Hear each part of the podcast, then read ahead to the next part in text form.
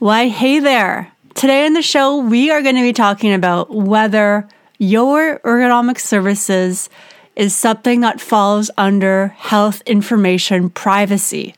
And then, what are some simple things that you can do right now to avoid the risks, protect yourself, protect your business, and protect your clients' health information?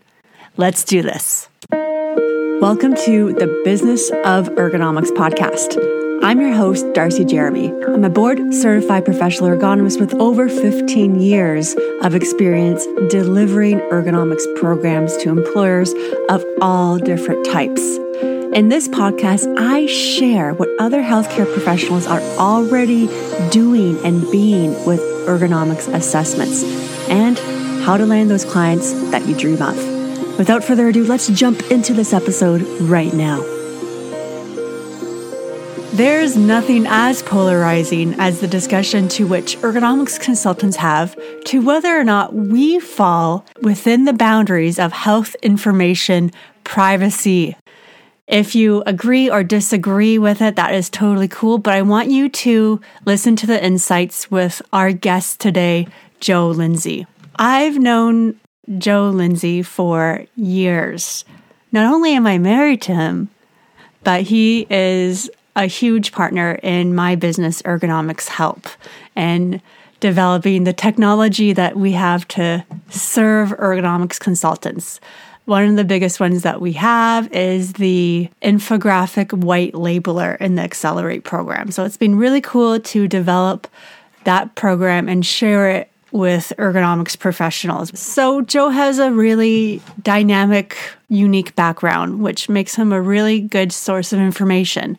Not only has he developed an electronic medical record, and not only has he worked in clinical studies where research and the protection of client information has been of utmost importance, he's also worked for companies and currently provides his expertise with consulting in medical related software programs.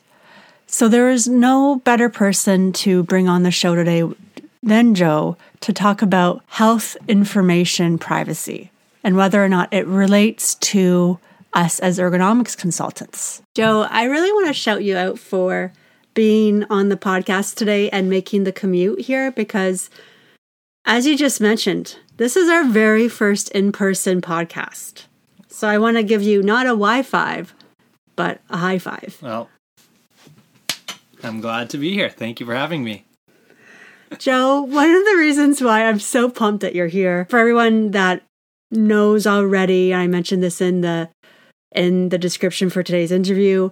Joe and I are married and we're also partners in ergonomics help. The really neat thing that Joe brings to the table and one of the reasons why I wanted to bring him here on the interview today is that he has this valuable insight about technology, health information, and what's coming down the tubes that we need to be aware of for ergonomics. So, one of the things I want to talk about first is health information. Health information, ergonomics, protecting yourself, protecting your clients. One of the big things that I heard for years and years is that ergonomics assessments don't fall into the scope of what health information privacy is. And if you're in the United States, it's HIPAA, and if you're in Canada, it's PIPA. I was always on the fence with that because health information and ergonomics, it does, to me, have something in common, and that is when you're dealing with that individual, that unique person. Can you shine a light on why ergonomics consultants should be putting together some safeguards about health information and whether or not we actually qualify to be under health information protection for ourselves and our clients? Sure. Um, I'm not a lawyer, but I, I, deal with this every day. I mean, I, in health technology, health software development, I'm a I'm a software engineer, but I've worked in clinical trials for years and years, built many different EMRs, that sort of thing worked in hospitals, Canada, but also with hospitals all across the US internationally for years. So this is like a day to day thing for me. But just for any listeners out there, absolutely not legal advice or anything like. To me, and in my experience, and I've been through a lot of different situations where information was compromised.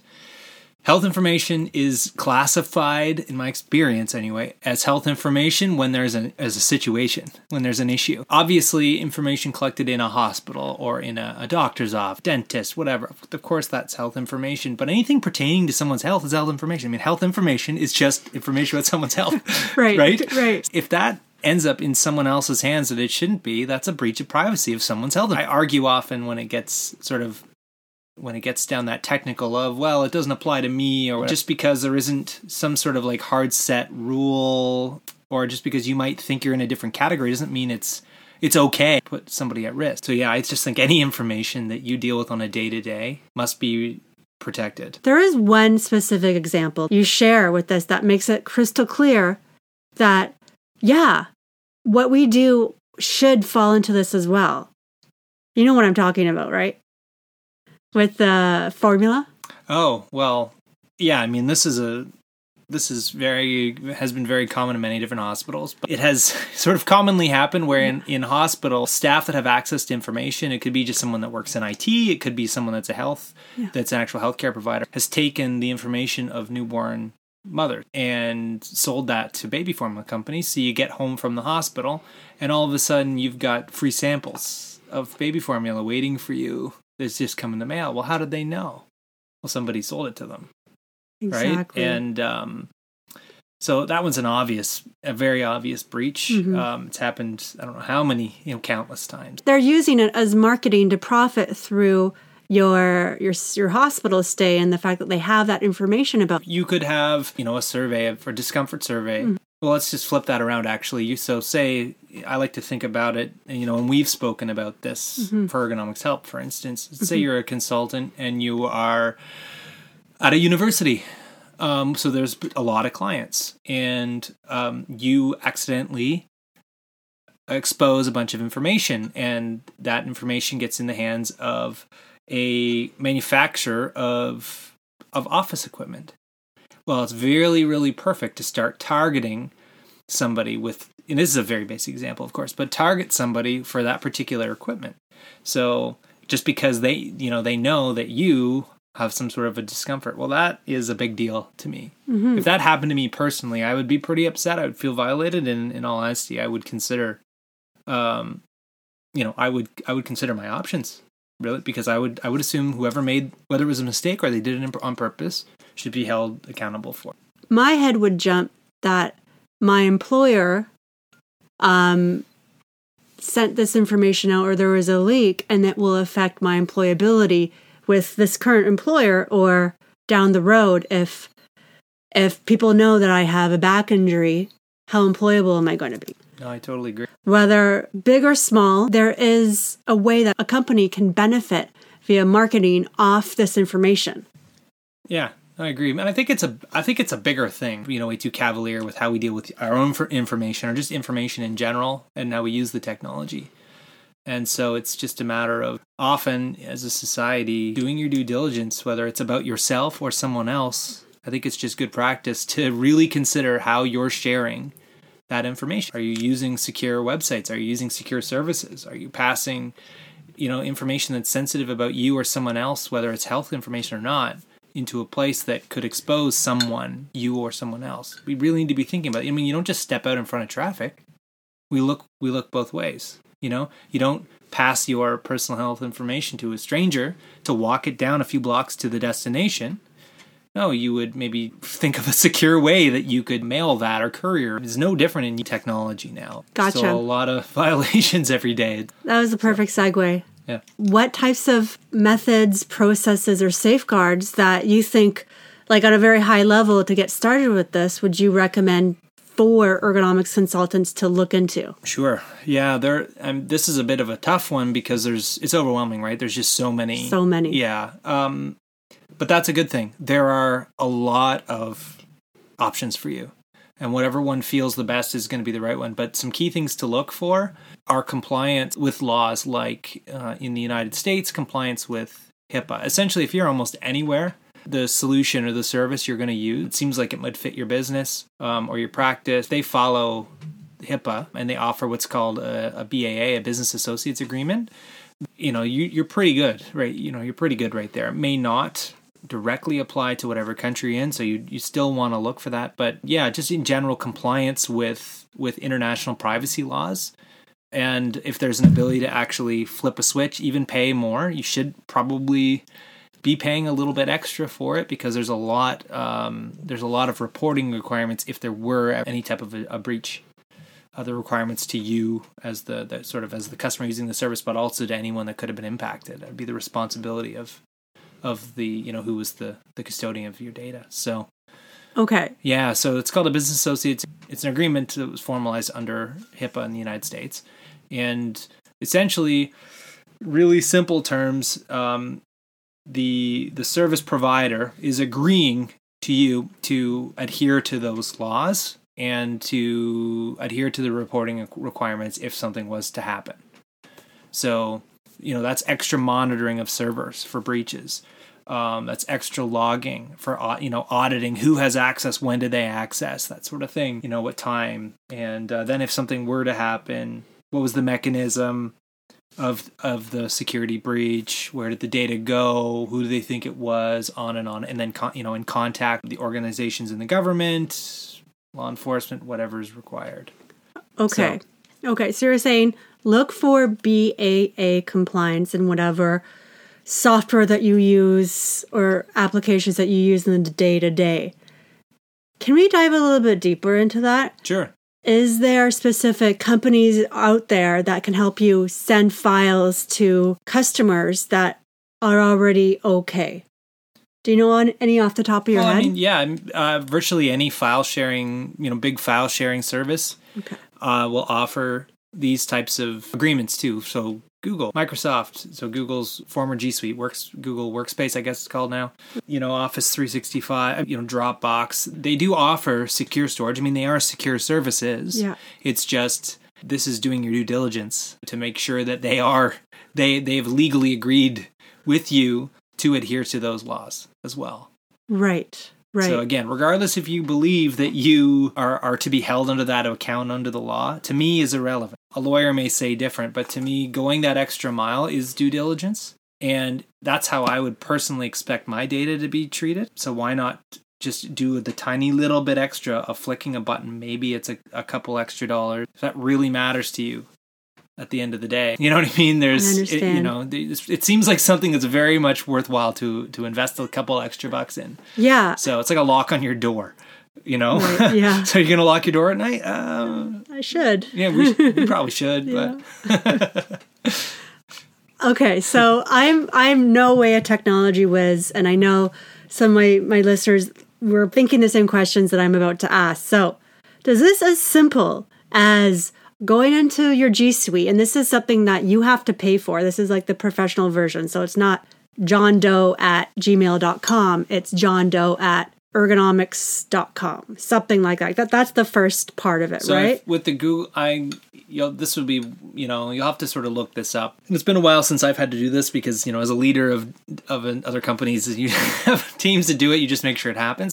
Unless they've changed it in, say, in a, in a solution like Google or uh, like Google's solution or Microsoft's solution, essentially just once you're onto the paid tier of their offering, it's essentially just a checkbox. It's a little more than that. You actually get a legal agreement, that full legal document, which Google spells out that they're they're engaging in a BAA with you.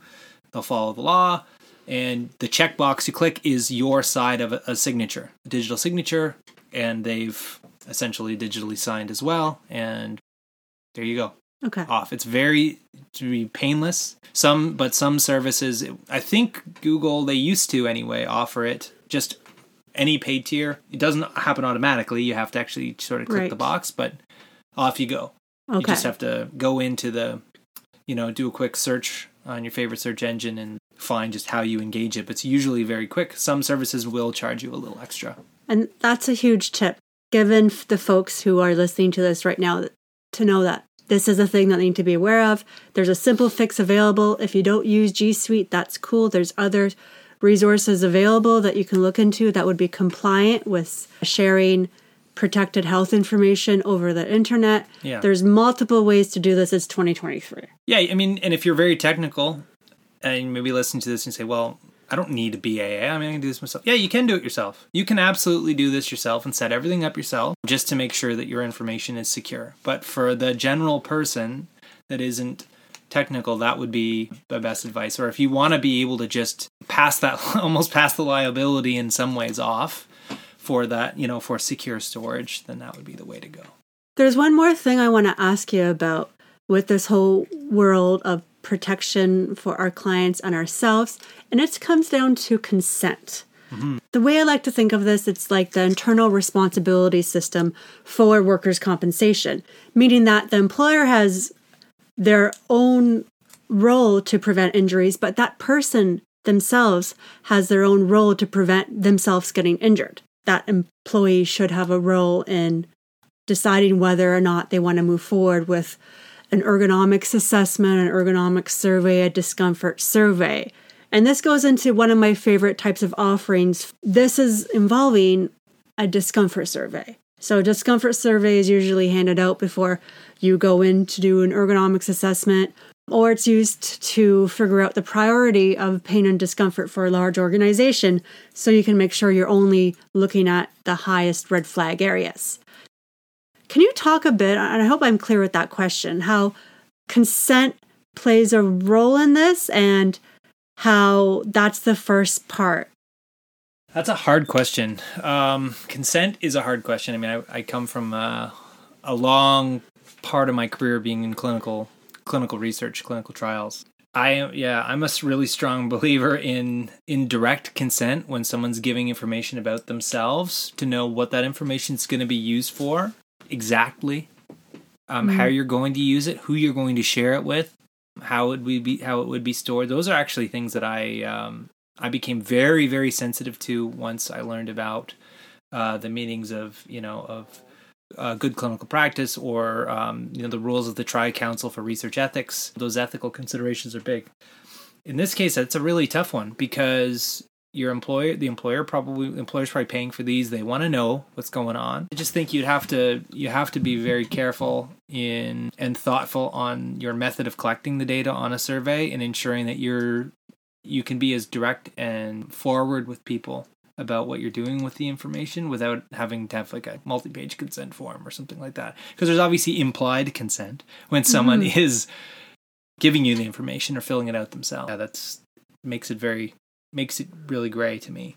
That's really interesting because there are members of the Accelerate program that actually have consent forms. Yeah, I highly agree. It was painful in clinical research and it, was, it scares people away in research and anyone out there that's done graduate school or works in the, in the, in medical research in any way knows that a long consent form if you have a, a difficult research ethics board can make it really almost scare people away when they see the consent form because they feel like they're signing something more. But um, I think it, I really do think it's a good idea. Anything you can do to reassure people that you're doing your due diligence, but also protecting yourself makes perfect sense. And that's something that I didn't even plan on talking about today consent forms yeah. and implied consent. But again, if we want to be doing our due diligence, not only to make it as easy as possible for what we're doing, but protect ourselves for future ergonomics consultant. How can that possibly bite you in the butt? So I'm glad. I'm glad that we actually went down here. So yeah. we talked about so much goodies here for health information, particular applications and software to consider using, and then how to protect yourself with consent and whether or not you want to decide to add this extra step. I mean, you do it once, you talk to a lawyer, you get that consent form figured out. It's in both of your best interests, and you have that attached to that discomfort survey or, I guess, ergonomics assessment too. Yeah. And then you can really be confident that you're protecting yourself and your business. And That's, just to call out what you just said, it really, again, like this is a professional opinion, but the talking to a lawyer, I know it can be scary because uh, lawyers have the stereotype of being very expensive, but they often usually are. But it's usually a really good idea to get advice for these sorts of things, but also to get something done professionally because it might seem like it'll cost an arm and a leg. It won't because they do these things all the time, especially if you just do a little bit of research to know that you're going to the right lawyer beforehand. It's not like it's going to really cost you a lot of money to do something that's sort of, at least just to get advice. It doesn't mean, you don't mean they have to just sort of draft something up, but just to give you, just to give you an opinion so right. that it's not, not people who have experience, but people out in the industry. It should be someone that's a direct expert to give you that advice, I think. Right regarding costs, you can always do your due diligence, mock something up based on what you find on the internet, bring it to the lawyer, and yeah. then the lawyer can edit it instead of developing it. Yeah, show up prepared, exactly. Okay, thanks so much, Joe, for this interview. We're going to close this off because there's going to be a two part interview. The next part, we're going to be talking about artificial intelligence for ergonomics. Ooh. So hold on to your hats because that's going to be coming up next week. Thanks again, Joe, for hanging out today and sharing your expertise. My pleasure. What a great episode. So, my friend, I gotta ask you straight up Does this episode change how you consider health information in your business? Are you going to be looking at different methods to protect your information? Or maybe are you going to be looking at consent and something that you get done with a lawyer once and you can reuse for the rest of your business and career? What do you think about this? Be sure to let me know. You can send me an email at support at ergonomicshelp.com. You can reach out to me on my Facebook group, uh, the Ergonomics Community, hosted by Darcy Jeremy. I want to know does this change how you go about your business? Next week, you're going to be hearing an episode about artificial intelligence. We're going to talk about how the ergonomics industry is going to be fundamentally changed in the years to come and what you can do today to make sure that you can still provide your expertise in the future. It's going to be a really good one, and I know this to be true because we already recorded it. Have a great day, and I'm looking forward to see your comments about this episode. Cheers. You can get started with office ergonomics assessments today. Healthcare professionals are seeing the potential and opportunity to add office ergonomics assessments to their practice and services. Go to ergonomicshelp.com slash begin to get the exact seven-step process that works so that you can get started today without the confusion or overwhelm. Just head to ergonomicshelp.com slash begin now.